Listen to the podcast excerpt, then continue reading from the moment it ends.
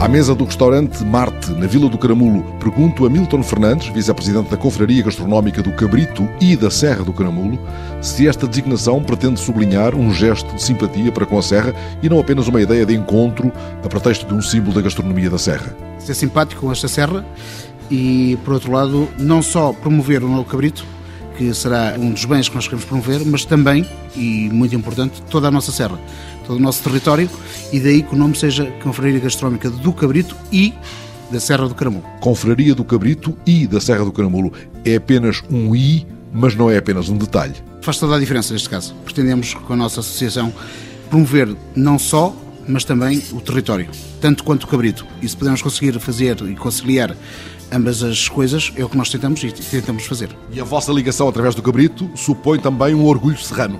Sim, muito orgulho. Eu costumo dizer, em termos de brincadeira, que hum, um homem cresce em qualquer lado e um serrano só cresce na serra. E esse orgulho serrano levou à criação da confraria, já lá vão sete anos. A ideia surge num jantar, numa tertúlia entre amigos, em que se pensa o que é que poderíamos fazer para promover algo nosso. E por onde é poderíamos atacar? Chegar a esse desígnio. Lembramos de um, de um produto de excelência que nós temos no nosso território, que é precisamente o cabrito. Portanto, fator comum a todos os nossos confrades é o gosto do cabrito e da nossa serra, do nosso território. Esta é uma confraria federada, tem relações intensas com as restantes do país. Ora, uma confraria que nasce para promover o cabrito e a serra, não foi difícil encontrar o traje cerimonial.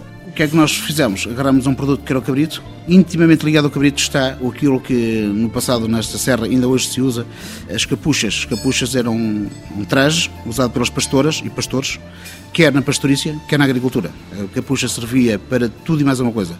Para levar os farnéis para as terras, para proteger do, da chuva, da neve, do frio, para acartar as crianças, levar os bebés do colo.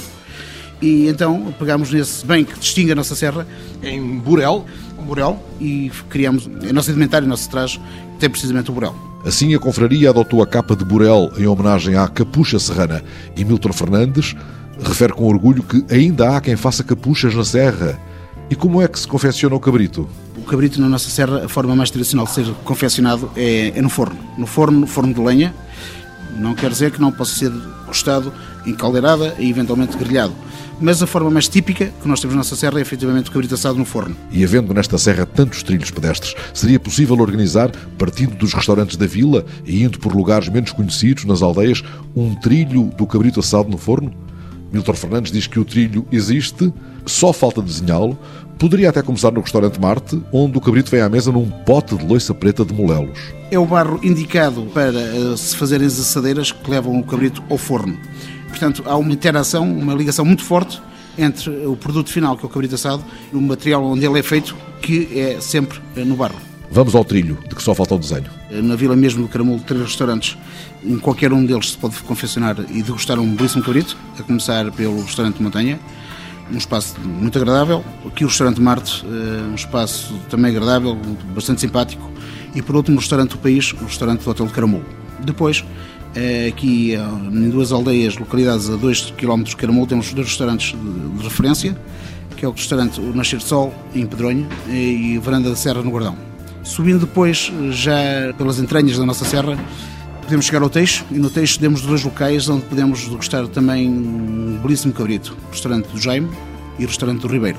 Indo um pouco mais por essa serra dentro, vamos a um local com uma paisagem soberba para o lado de Aveiro, onde se pode avistar Aveiro e o mar, que é em Malhapão, no restaurante do Cardoso, o Penedo Serrano. E por último, uma antiga escola, uma escola que foi convertida num restaurante, que fica localizada no Conselho de Águeda, mas na Serra do Caramulo, e daí a abrangência do nosso nome, que é o restaurante A Escola, em Macieira de Alcoba, onde se pode também eh, ver Aveiro e também degustar um belíssimo cabrito. Não é cedo demais para nos fazermos ao caminho, é uma volta grande e a serra vai abrindo o apetite.